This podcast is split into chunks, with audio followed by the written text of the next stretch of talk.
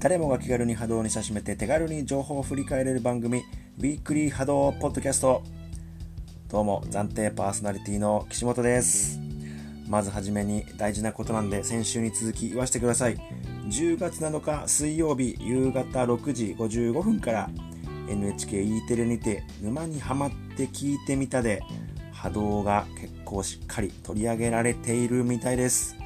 ぜひ見てみてください。それから10月2日の金曜日先週の金曜日ですね。先週の金曜日に群馬の前橋アクエル前橋に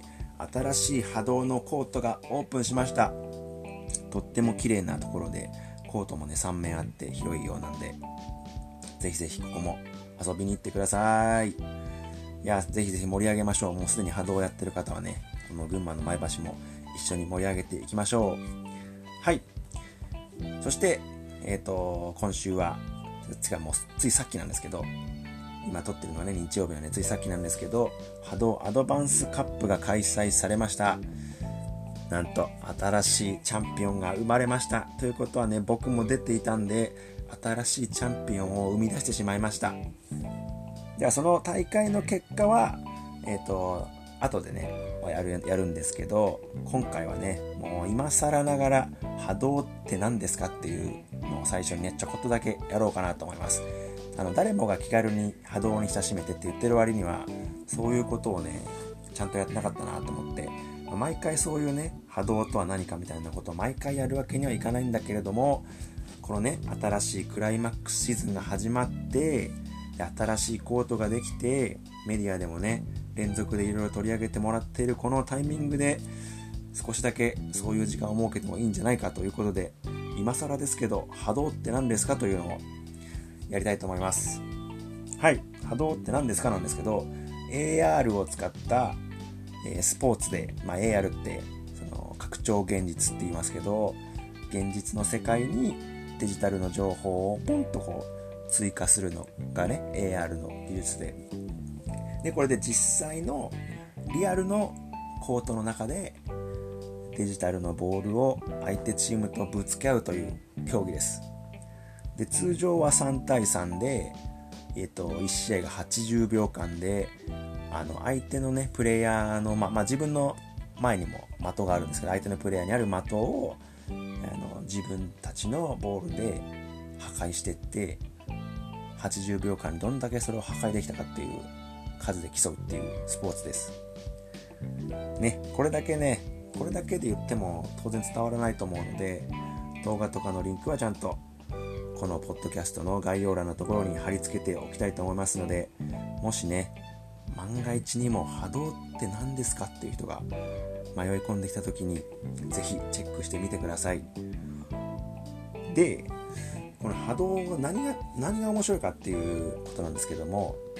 僕がねまず一番に思うのはとっても未来を感じれるところです。あの VR ってあるじゃないですか。VR はえっ、ー、とまあ今 VR のゲームってもういろいろ出てると思うんですけど VR ってこうそのデジタルの世界の中に自分がこうやって入ってくっていうやつで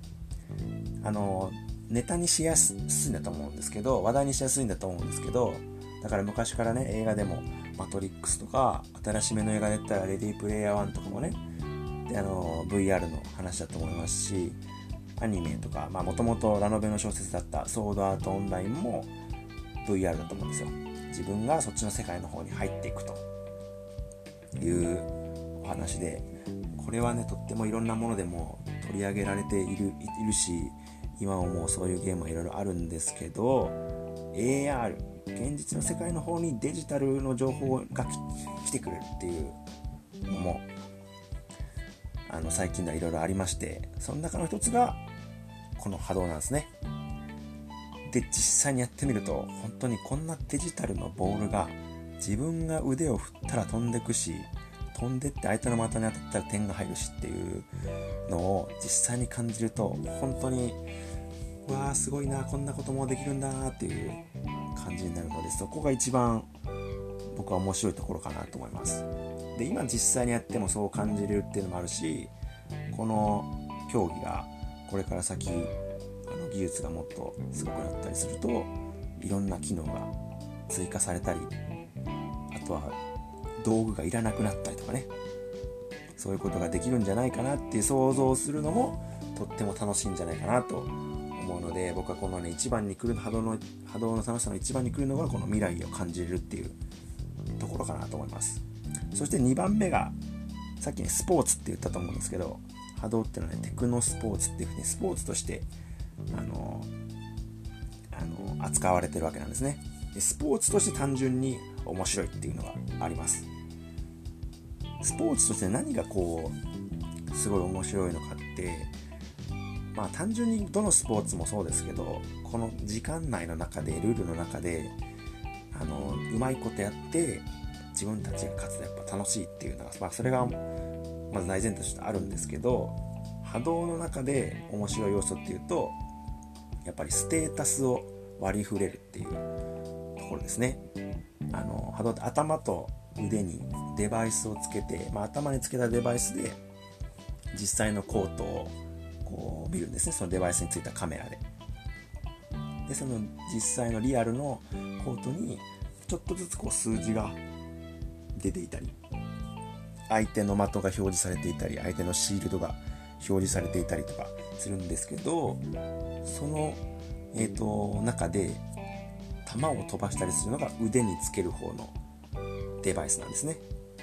でこの腕のデバイスでステータスを設定できるわけなんです最初に。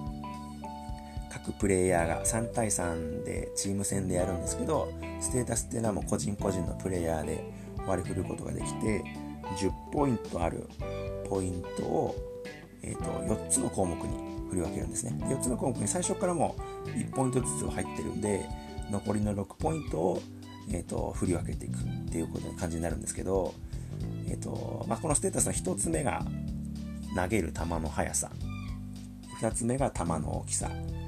で3つ目がさっきあのチャージをするって言ったかもしれないですけど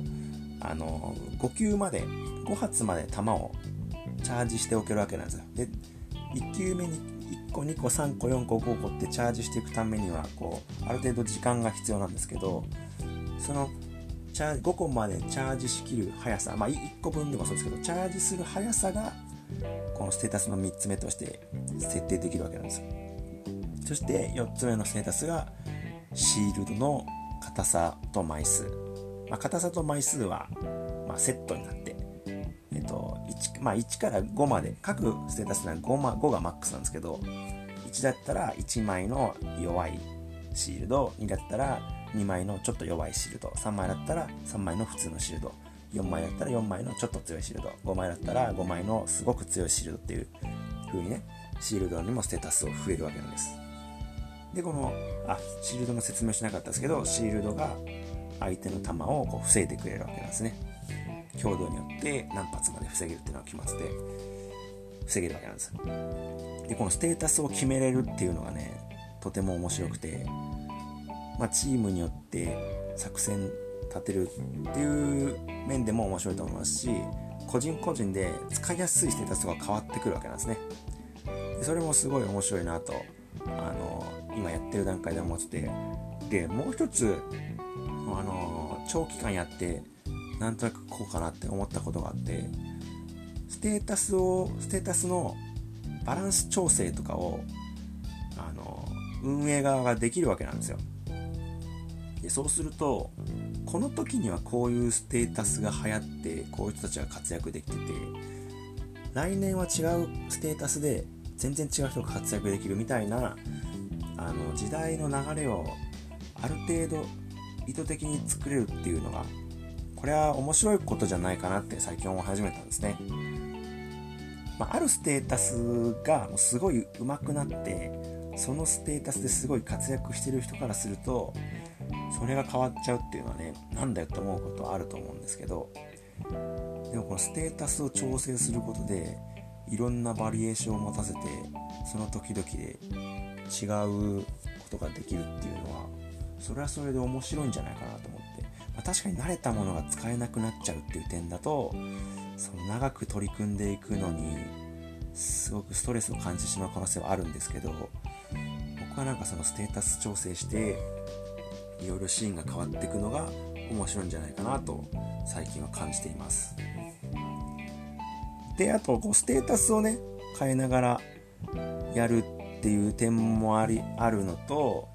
あと一番速い球でも、慣れるとですねある程度避けれるようになってくるんです。あ自分の体を使ってねこう避けていくわけです。頭の位置でこう的が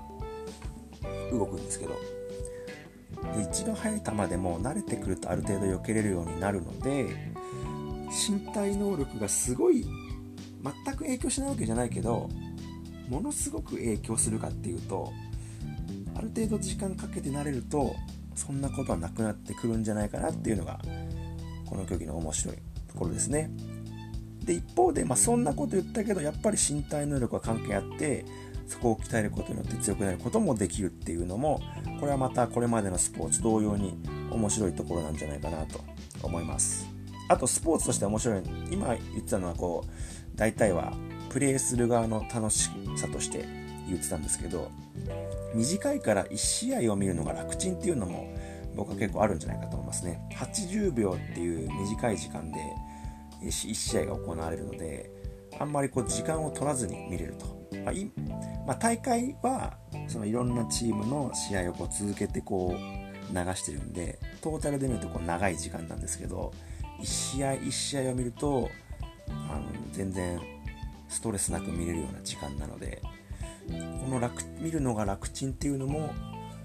このスポーツとしてとても面白いところなんじゃないかなと思います。で短いんですけどあの3人が3人とも自分で球をチャージしてぶつけてシールドも貼れるっていう感じなので短い時間の中にもすごいいろんなことが、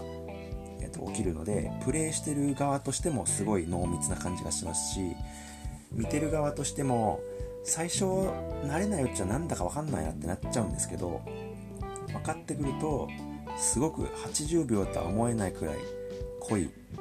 時間を過ごせると思うのでそういった意味でもとても面白いスポーツだなと思っています。はい。であと3つ目としてねまだまだこのシーンがすごく大きくなってきていない。これからも大きくなっていくっていう段階なので今からやるとその盛り上がっていくであろう過程を一緒に体験できるっていうのも面白さの一つなんじゃないかなと思っています。はいなんで僕がね思う3つ楽しさは1つは未来を感じられる。2つ目は単純にスポーツとして面白い。3つ目がこれからシーンが盛り上がっていくであろう過程を一緒に体験できるのが面白いというこの3点を挙げさせていただきました。はいこの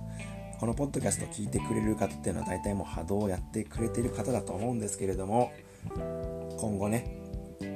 波動って何？っていう方が聞いてくれたらいいなと思ってこういうところを挙げさせていただきました。はい。思ったよりもちょっと長く喋っちゃったんですけれどもじゃあここから本日行われました波動アドバンスカップの結果をやっていきましょう。ではまず順位から。優勝アマデウス。準優勝花より酒。思考高血花より酒。3位チャリオット。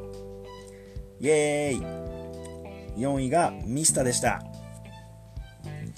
いやー優勝するつもりでいたんですけどね。3位になってしまいました。3位、まあ、入賞してるからね。決して悪い成績ではないんですけど。先週このアドバンスカップよりあの格上のねマスターズカップで入賞したっていう流れからすると本当はね優勝したかったと思いますし優勝するつもりで臨んだんですけど負けてしまいましたね。ただこれ、まあ、自分たちがね良くないプレーをしたのはもちろんある点ももちろんあるんですけどいや単純にアドバンスカップのレベルが上がってるっていうのが一番大きいと思います。であの3位決定戦であのうちが下した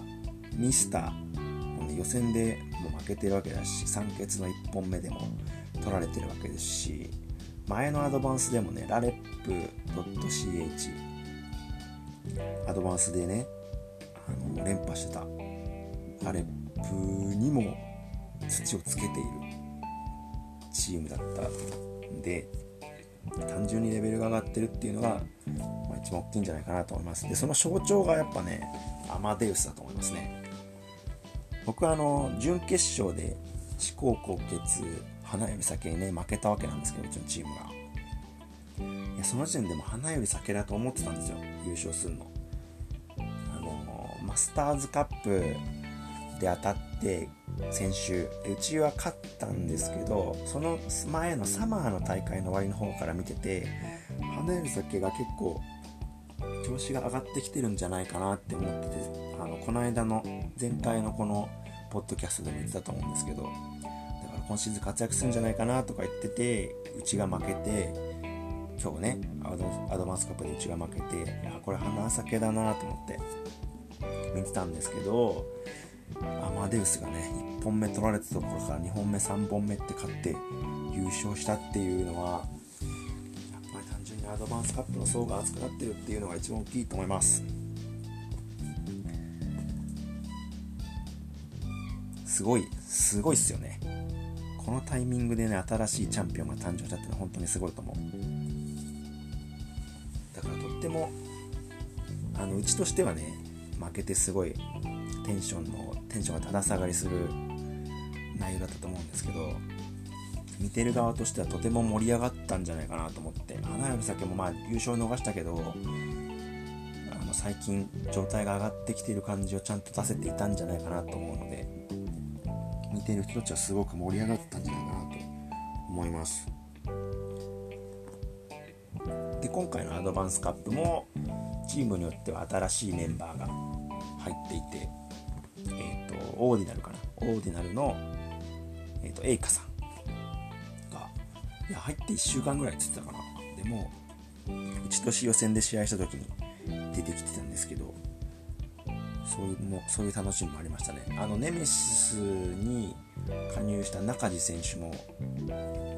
この間は出てなかったんですけど今日は出ていたしそういう点でも楽しかったのかなと思います。オーディナルってこう一時期人が足りないとか言ってた気がしたんですけど今選手登録マックスの6人まであっという間に増えてきましたからね。これからどう6人ってこうどうやって使っていけばいいんだろうなって僕はすごい悩んじゃうと思うんですけどどういう風に出てくるんでしょうね。試合で出れるのがこう3人なわけなんで3人出れないわけですよ。フルでいたら。そこの使い分けって難しそうだなって。なんか経験を積んでもらって違うチームを作るとかそういう可能性もあるんですかねもしかして。それだとしたらとっても面白いし。あとジャパンリーグとか出るようなジャパンリーグってこうグランドスラムに前のシーズン出た8チームだけが出れるそういうリーグ戦があるんですけどそのリーグに出るとかなったらね人数が多いことで専門職がいるとかそういうまあ今はそういうチームって1個もないですけどそういうのが出てきても面白いかなと思ってもう今日試合をそのエイカ選手が出てたのを見た感じだと、まあ、専門職がどうこうっていうよりは単純に試合の経験を積ませてあげてるのかなっていう感じでしたね。特別こうシールドを使ってくるとか極端なステータスを使ってるっていう感じじゃなかったのでそういう意味で使っていたのかなという感じがしました。だからそこ新しく入った選手があのどんどん上手くなっていくっていうのもねこの今シーズン来シーズンの楽しみじゃないかなと思いました。いやとにかくねアマデウス本当におめでとうございます。最近結構一緒に練習をさせてもらっているのであの強くなってきているというのは分かったんですけどこのタイミングで優勝したので本当にちょっと驚きもあったので本当におめでとうございます。またいや今度はうち負けたくないですね。また今日はあの直接戦うことはなかったんですけども練習でも大会でもあの波動してうちが勝ちたいと思います。頑張ります。はい。ではちょっとアドバンスの振り返りね。結果はちょっと短くなってしまったんですけどね。最初のあの波動って何のねところのねボリュームがちょっと濃くなっちゃったんで今日はこの辺でおしまいにしたいと思います。では今回も最後までご視聴ありがとうございましたバイバイ